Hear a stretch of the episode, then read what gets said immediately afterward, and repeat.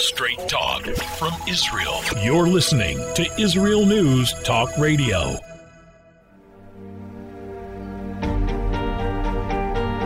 Hello, and welcome to News from the Torah.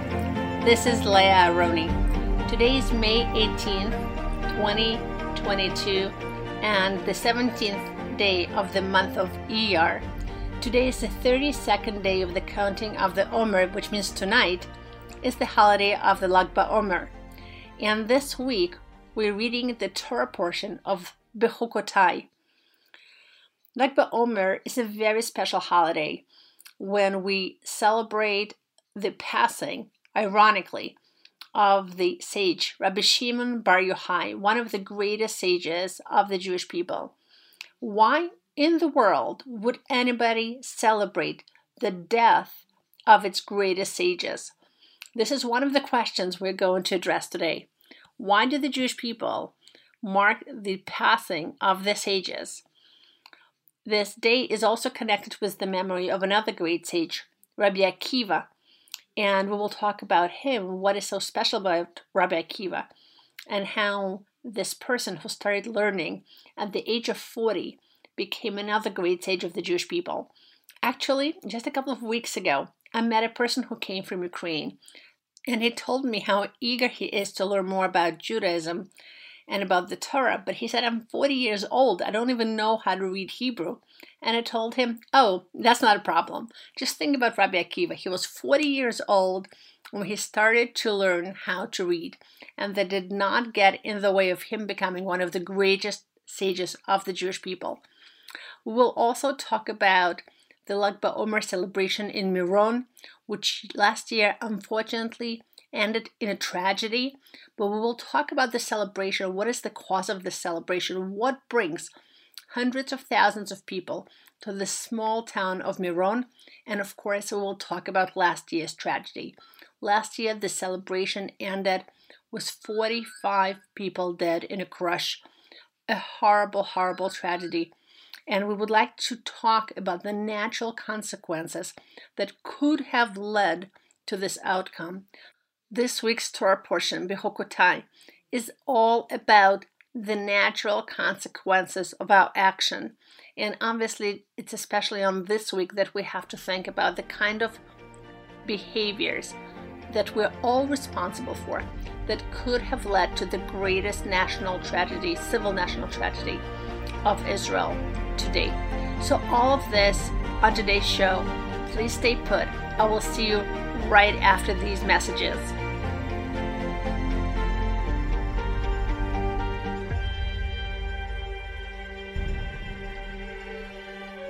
Israel is located in one of the most volatile areas in the world. Israel is an island of stability in a sea of war and unrest. In the midst of this turmoil, Israel stands out as a beacon of order and human progress. Each week we update you on what's happening in this, the Jewish state, a true light unto the nations. This is Jay Shapiro. Join me every Thursday on Israel News Talk Radio.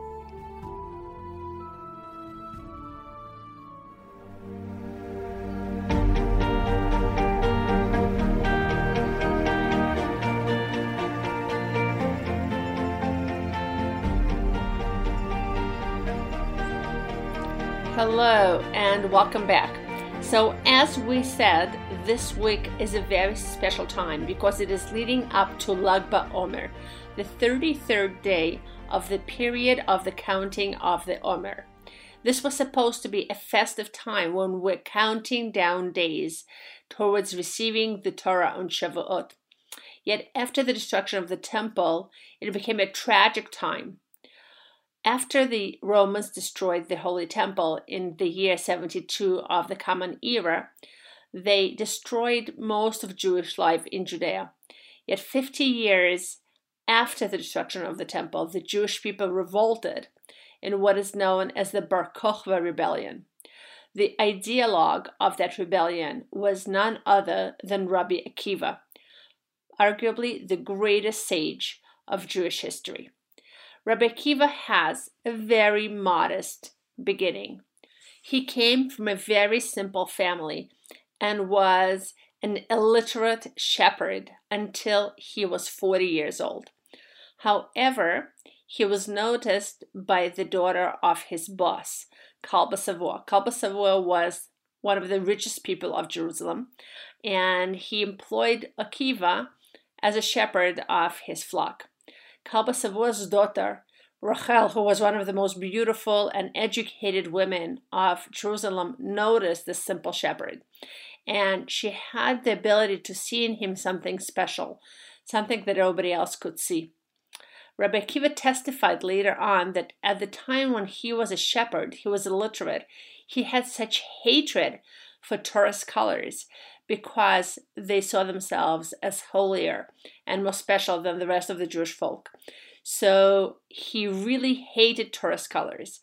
Yet Rachel could see through the veneer and saw special qualities and sterling character Rabbi Akiva.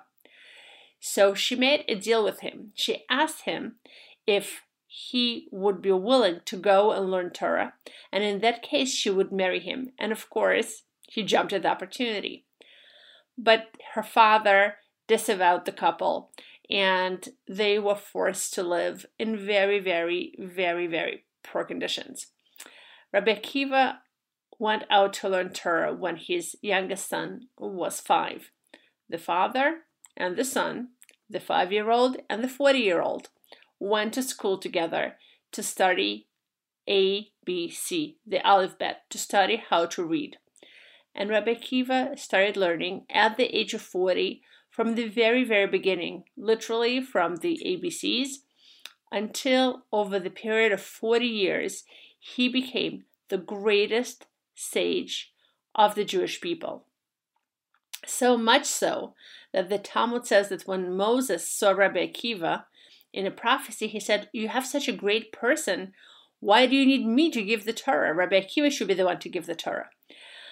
Rabbi Akiva not only became the greatest sage, but he had 12,000 couples of students, 24,000 students who were his followers.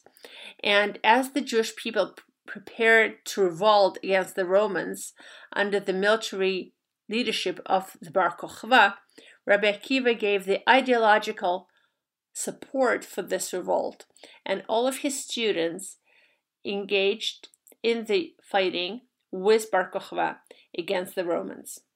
However, all of these 24,000 students died between Passover and the 33rd day of the counting of Omer. 24,000 people died during the span of one month. It is, it is like having 700 funerals every single day. And obviously, each one of those students had a wife and children and parents. The Talmud says that they died in a pandemic of what's called askara. It's a breathing disease, but there are other suggestions that it is possible that they died in the fighting against the Romans. At any rate, Rabbi Akiva lost all of his students in one month. Consider it at head of a huge movement with hundreds of thousands of followers is left bereft with no students and no followers at all in one month. And what is so amazing about Rabbi Akiva is not that he was just a great scholar and not just a great sage, but what is so amazing is the Talmud says that after 24,000 of his students passed away, he got up from his morning and he went and found five new students. And those five new students were the ones who made sure that the Torah was preserved and passed it on to the future generations. Now we can ask what happened? Why did such a tragedy befall Rabbi Akiva? Why did all of his students die? And the Talmud says that his students passed away because they would not show proper respect to each other. Now, this sounds to be a very wondrous statement because Rabbi Akiva is the one who said in this Talmud that loving a fellow Jew is the greatest, most central principle of the Torah. So, if loving a fellow Jew is the central principle of the Torah, how is it possible that his students would not show proper respect to each other? And what does even proper respect mean? So, proper respect really means empathy. It means hearing and understanding the position of your fellow person, hearing them out, giving them a chance to express themselves. And instead of thinking, okay, what am I going to answer back to them? Really hearing them out, asking them why they think what they think, understanding their position. And once you understand their position, you can also share your position. And then you can have dialogue, and maybe you'll reach some kind of a compromise. Maybe you'll reach some kind of a third statement, or maybe you will be able to explain to each other and convince each other. But one way or the other, a central principle here is hearing the other person out. And this is what his students could not do. They could not give space for a different position. They thought that only they were right. And this kind of Torah does not have continuity. All of Torah is built on dialogue and the ability to hear different concepts and different explanations and then arrive at the truth. Because when we cannot hear each other, we cannot arrive at truth. We're so concerned about our own ego and about our own position that we don't give place to other people in other positions. And ironically, it was Rachel, Rabbi Akiva's wife, who was able to see beyond the veneer and see the internal truth of the person. And this is something that her husband was not able to pass to his first set of 24,000 students. Maybe because during those 24 years, when he was still learning Torah, they were separated. The Talmud says that Rabbi Akiva, after he learned how to read, left with the permission and the blessing of his wife for 12 years to learn in a yeshiva. And after 12 years, he came back and he heard her say, I would be willing to let him go for another 12 years. So he turned around and went off for another 12 years. And after 24 years, when he is a great sage, Rachel comes to him, and his students are about to push away this woman who is trying to make her way to their great leader. And Rabbi Akiva says, Leave her alone. Everything that I have and everything that you have, everything that we have achieved, all belongs to her. And this is when a great reconciliation happens between Rabbi Akiva and his father in law, Kalba Savua. But because he was separated from his wife, and because he was separated from this source of the ability to see beyond the veneer, his first set of students had a Torah that was unsustainable. So he went out, like we said, and found five new students. Just consider it. It is as if a leader of a great movement, a person who has to fill a stadium to contain all of his students, now goes to teach a group of people who can sit around a small table, five students. But those five students made sure that the Torah was preserved. And one of those students was Rabbi Shimon Bar Yochai, the author of the Zohar and the founder of the Kabbalistic tradition. Obviously, he did not found it. He just wrote down the teachings that have been passed on for generations, starting from Moses. But he is the person who learned the Zohar and who wrote it down, and we'll talk about him a little bit after the break. The story of Rabbi Akiva and his students is especially relevant to us this year after we experienced a big pandemic, and in many parts of the world, this pandemic is still raging. And the most important lesson here is that there is always a way to go back and start anew. It is mind boggling how Rabbi Akiva could get up from his tragedy and start from scratch.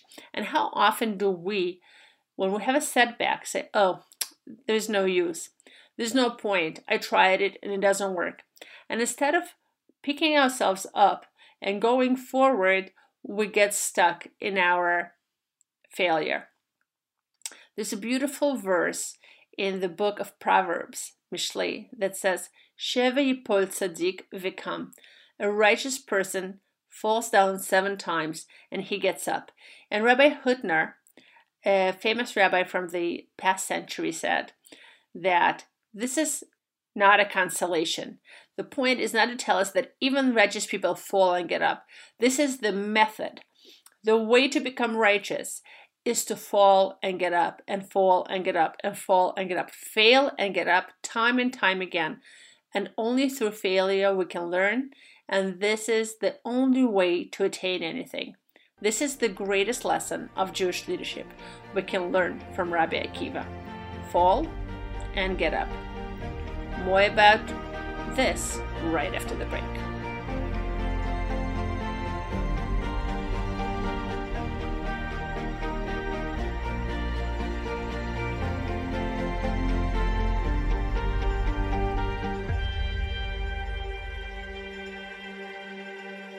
The Tamar Yona Show. Tamar? She's sassy. She's smart.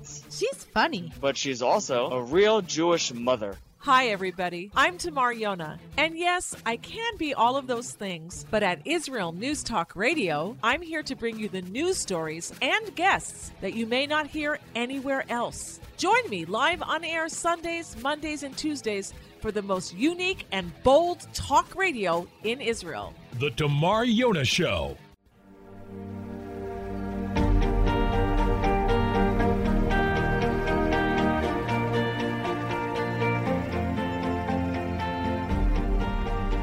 Welcome back.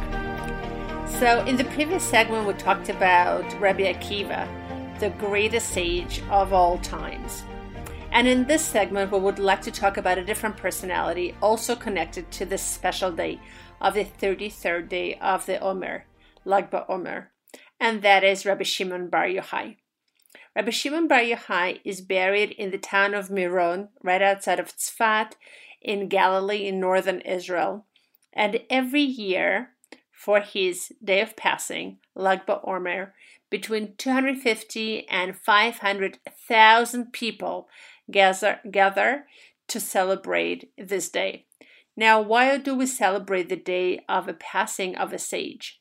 It is said that on the day of his passing, Rabbi Shimon Bar Yochai revealed exalted secrets of the Torah.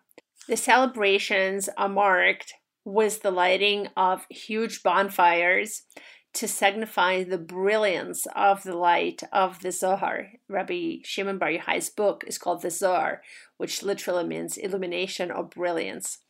And it also signifies the lighting of bonfires that the Bar Kochva soldiers would light to see each other and to pass messages. The other custom that is uh, marked at the celebrations, like Bar Omer, is the cutting of hair for young Jewish boys. Jewish families usually leave their boys' hair out long until the age of three, and on Lag BaOmer, three-year-olds get their first haircut. And when the hair is cut, the peot, the side locks, are left on. So this is another custom that is marked on Lag BaOmer. And if you go online on YouTube and type in Lag Omer Miron, you can see some of these celebrations with lots of singing and dancing and bonfires. It's just a very lively event. Imagine. Unfortunately, last year the celebrations ended with a tragedy as 45 people died in a crush due to poor safety conditions at the site. And we hope that after much work, this year's celebration will be beautiful and safe for everybody after a lot of work that the Israeli authorities have done to make the site safer. This celebration begs a question What is so special about Shimon Bar Yochai? And the seminal story about him in the Talmud is actually about a discussion that he had with two of his colleagues other students of Rabbi Akiva. So, if you remember, we said that Rabbi Akiva's first set of 24,000 students passed away because they would not hear each other out and not give proper respect to each other's opinions.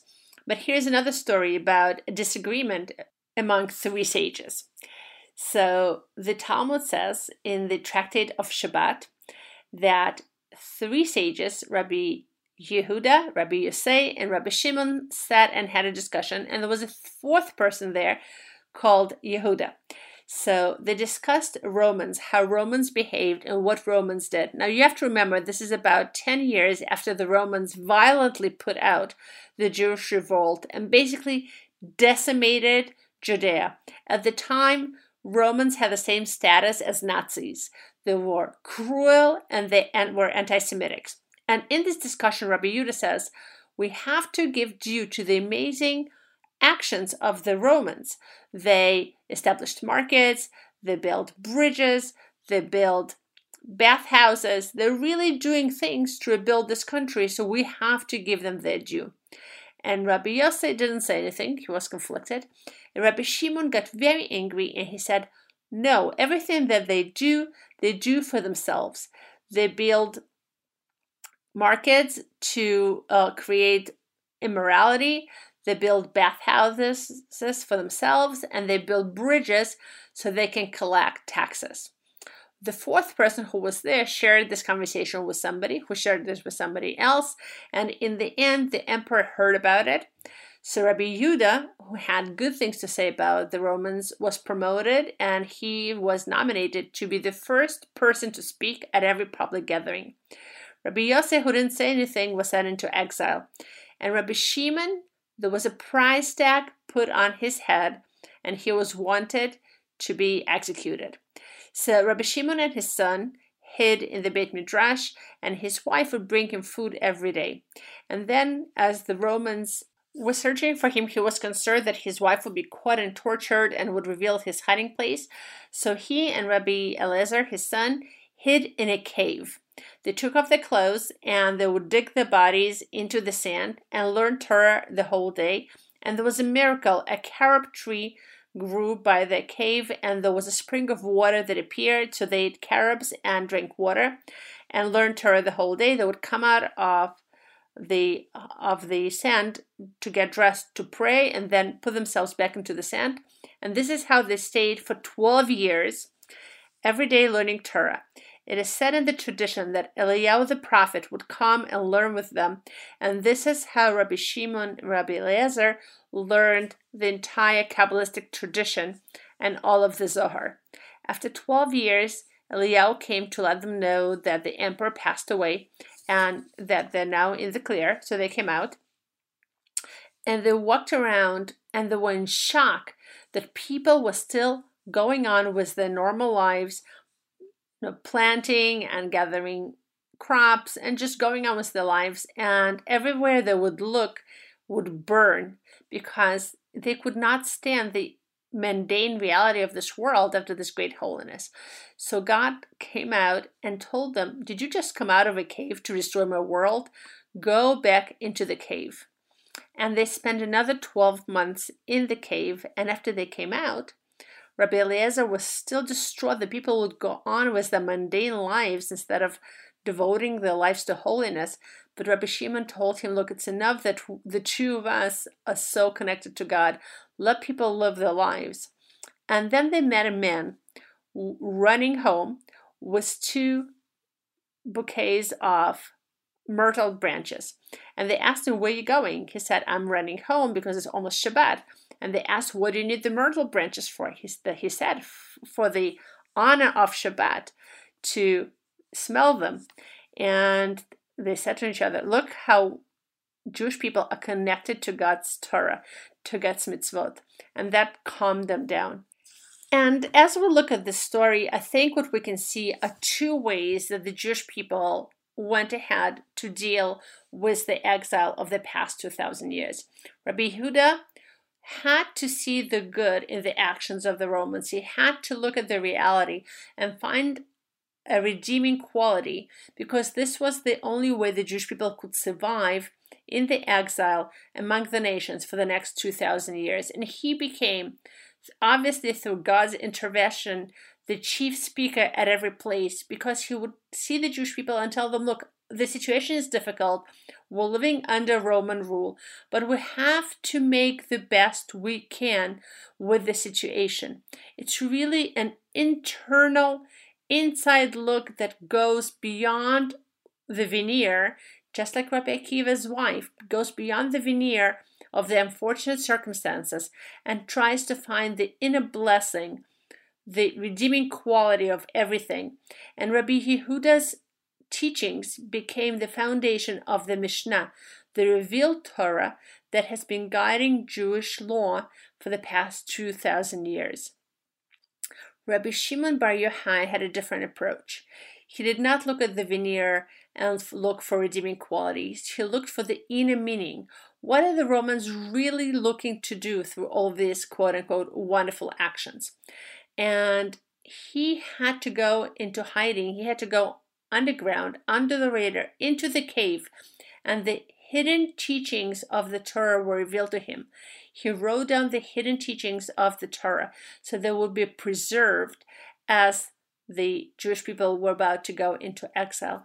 And those hidden teachings have stayed under the radar in this proverbial cave for the past 2,000 years. They were passed from teacher to student, from teacher to student, from teacher to student.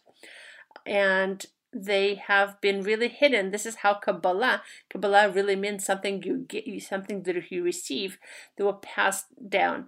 And it is only in this last few generations that Kabbalistic and secret teachings are being coming out and being taught more in the open thanks to the Hasidic movement.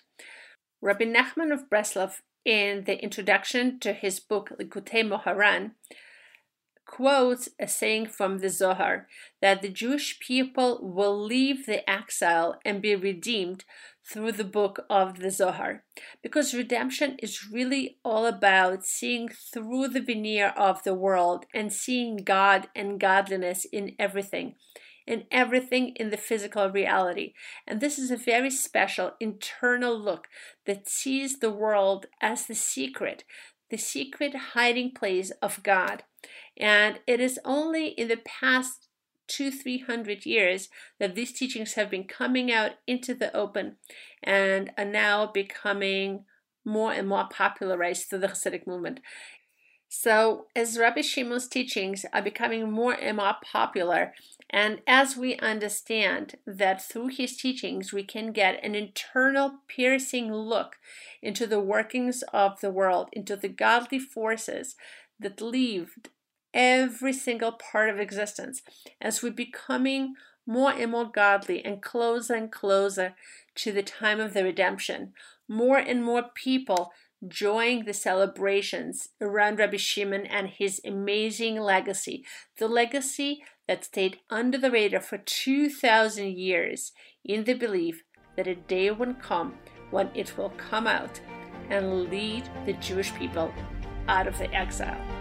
After the break, we'll hear about a modern Jewish leader that also had the wherewithal to stand up to a great power and win.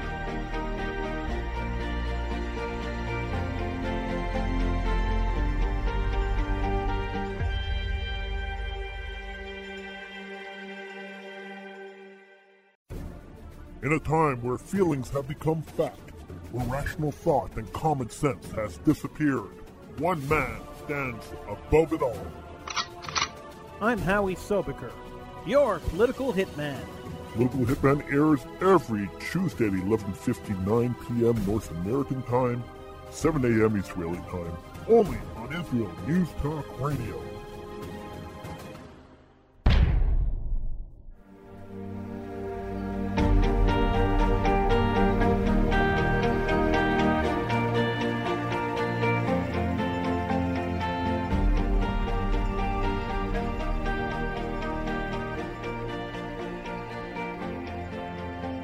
Welcome back.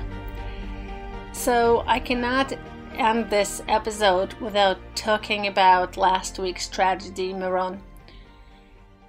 When you think of a 500,000 people strong crowd that comes together for a celebration like no other and ends with a huge tragedy with 45 people, children, sometimes siblings, young people, older people, fathers, brothers who went to celebrate and came back dead. You can't think of a greater tragedy. All the eyewitnesses shared that just moments before the tragedy, during a big bonfire being lit by the Toldot Aaron um, Hasidic group, there was electricity in the air. There was singing and dancing, and people saying Shema Israel, the central prayer of Judaism. And it was just a very, very holy and exciting and amazing event. And then people leaving got stuck in a in a corridor. It's still not clear. I understand why that happened. What what was the mishap that happened there? Was it a police mistake? And in the crush, 45 people passed away. And the question is why? Now, we obviously don't know why, and we don't have answers from God. God doesn't tell us his mind. But in this week's Torah portion, Bechukotai, there's a very clear principle set out. God is responsive to our actions, and we create our own relationship with God and our own relationship with the world and our own circumstances by our actions. It's not that if you're good that God will give you rewards and if you're bad God will give you punishment. In the world there are natural consequences and logical consequences. If somebody God forbid starts a fire and goes away, that fire will burn things down. If somebody opens a faucet and walks away, there's going to be a flood. If people are not mindful of their actions, then they create havoc. And when people are mindful of their actions, they create blessing. We firmly believe that when God created this world, He created it for a reason, for each person to play their unique role. God created this world based on rules, based on His will, and He communicated these rules and this will of His to us through the Torah. The Torah comes from the word hora'ah, Hora'ah means a teaching. And the laws of the Torah, the halacha, halacha comes from the word lehalech, to walk, are the ways in which we should walk in the teachings of God, not just because God wants us to do so, but because these laws are compatible with the laws of the world. Our sages say that the Torah predates the world and God looked into the Torah and created the world. That means that the world is compatible to the teachings of the Torah, and people who follow the teachings of the Torah live in the world based on the rules of the world. But when we do not follow the Torah, when we do what we please, when we disregard God, then we behave in ways that are compatible with the well being of the world, and we create havoc, we create chaos. And then in this week's Torah portion, we read the horrible consequences, what is called the curses, but it's not because God is cursing us. It's because we bring the curse upon ourselves when we disregard the way this world works. These are the natural consequences. Every parent knows that sometimes we let children suffer the natural consequences of their actions because this is the only way for them to learn. For example, if a child doesn't study for a test and then they go to school and they take a test and they don't know and they fail the test, that's a natural consequence of their action. It's not a punishment. If they don't set the alarm clock and they wake up late, that's a natural consequence.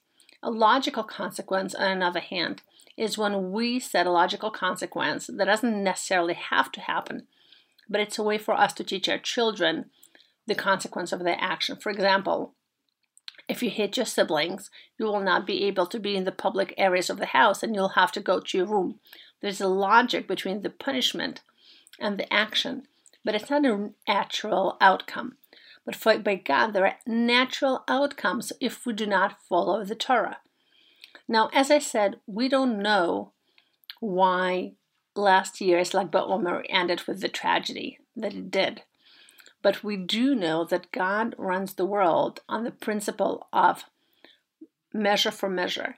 And understanding this issue of natural consequences leads us to understand that the outcome is connected to the reason. So, if there's something that we as a nation, we as a people, we as a world are doing wrong, it's going to create a natural outcome. And it's very important to understand that the natural outcome is not just for the people who died.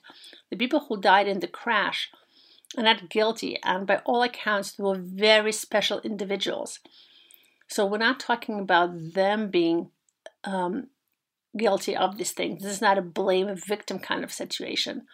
But on the contrary, this crush, this outcome of 45 people coming back in bags is a sign for us that we're paying a natural consequence for a behavior that does not match the world and the rules of the world and the rules of the Torah. So, what could it be? Why do people crash each other? Because there's a wave. There are too many people in too small of a place. And then what happens is that people fall over each other and crush each other and don't let each other breathe. It's not something that is voluntary. It wasn't done on purpose because a crowd moves in a wave. But the outcome is that people crush each other. And I think that's a sign to us that as a society, we're in a space where people will very often step on each other in order to get to where they want to go. They're so focused on the outcome, they're so focused on where they want to go that they're not mindful of the people around them and the outcomes for the people around them. Instead of being a society where everybody wants to help each other, we're a society where every person is out there for themselves. This week, I gave a talk at the Mandel Institute. It's an institute for leadership.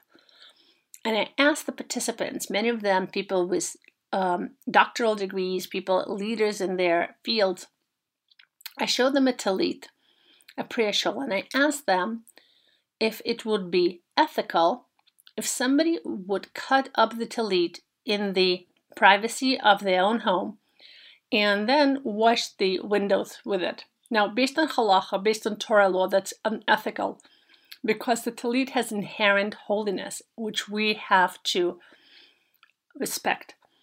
And the people moved uneasily in their chairs. Uh, they were talking about 20 thought leaders, teachers, journalists, people with PhD degrees. And they moved uncomfortably in their seats and they said, if nobody gets hurt, then there's nothing wrong with it. Because really, holiness is in the eyes of the beholder.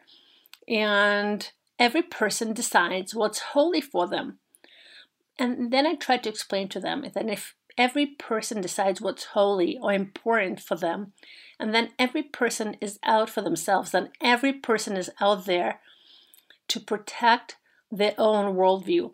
And then we come to a place where our whole society is built on rights and my rights end at the end of your nose.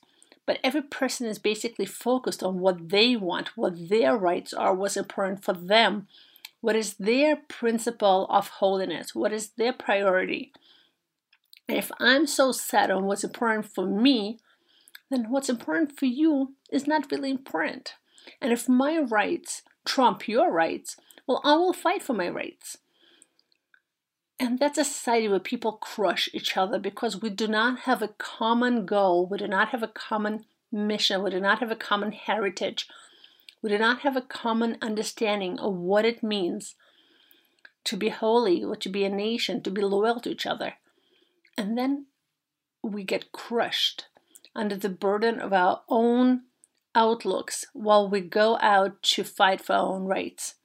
And that I think maybe, might be, that's my take on this.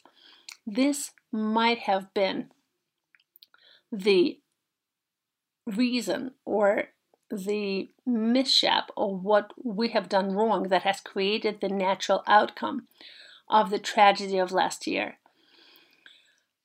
in which actually is very uh, compatible with the purpose of these days, which we talked about earlier the problem of the students of Rabbi Akiva was that they did not respect each other.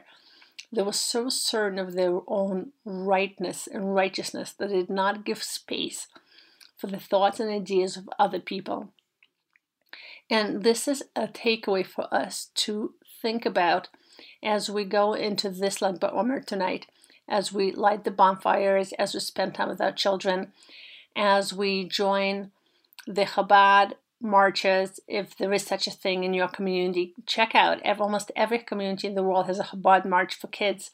It's a great experience. It's something for us to ponder.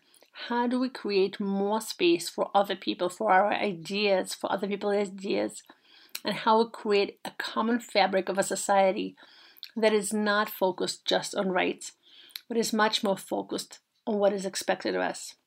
Thank you for being with me today. This has been News from the Torah for Lag BaOmer, and I will see you next week. Bye bye now.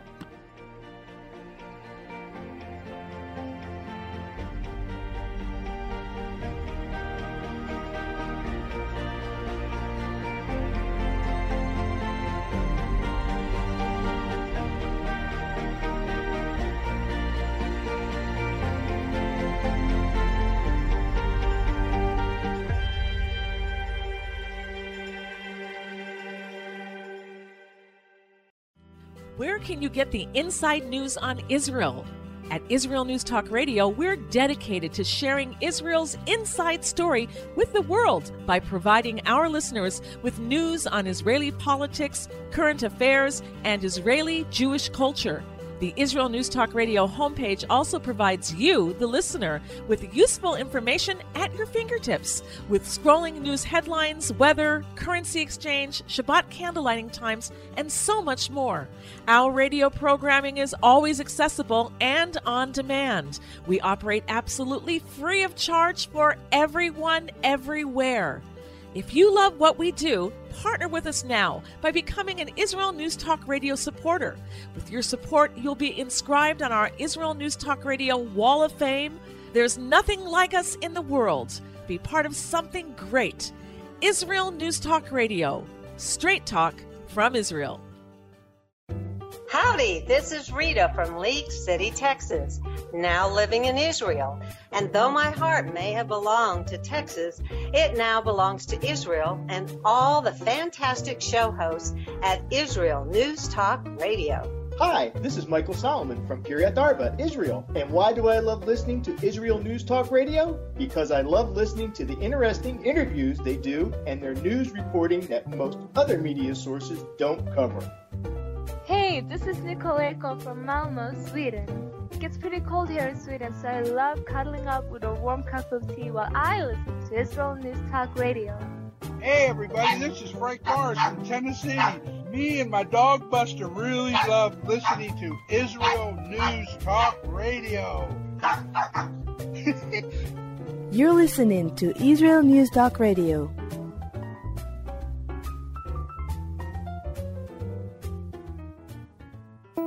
News, opinion, and more. You're listening to Israel News Talk Radio.